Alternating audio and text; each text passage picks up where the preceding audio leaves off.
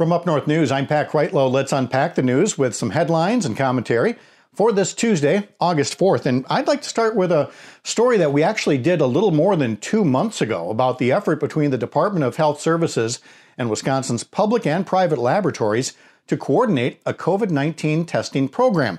Because you know, at the start of this year, no labs were equipped to take on a regimen to test for COVID 19 because coronavirus was practically unheard of. Well, now, thanks to that effort to become partners rather than competitors, the state has more than 80 labs running tests, and in Tuesday's report, they set a new daily record, processing 18,000 and 97,000 in the past seven days. Quite a feat going on behind the scenes to track this epidemic.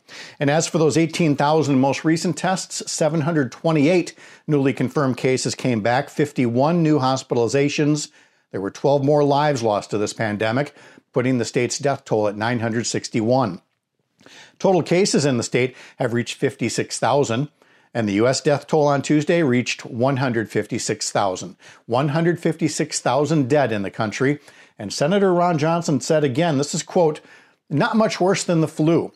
He said that on the podcast of former Trump advisor Steve Bannon. He also again promoted hydroxychloroquine, something not proven to tackle COVID 19 and actually harmful in some cases.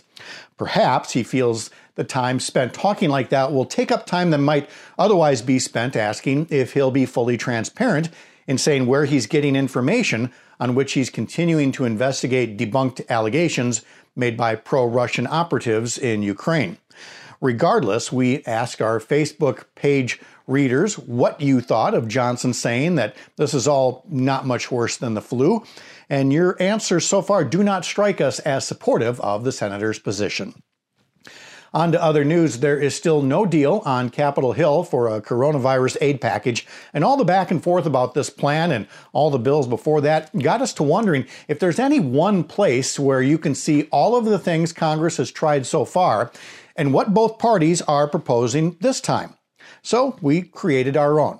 Everything you need to know about the first four relief packages the stimulus checks, the extra unemployment help, PPP loans, all of it, plus the basics on what they're trying to hammer out right now. So get up to speed with what your elected officials are doing or not getting done by finding that story and more online over at upnorthnewswi.com. From the editor's desk, I'm Pat Kreitlow.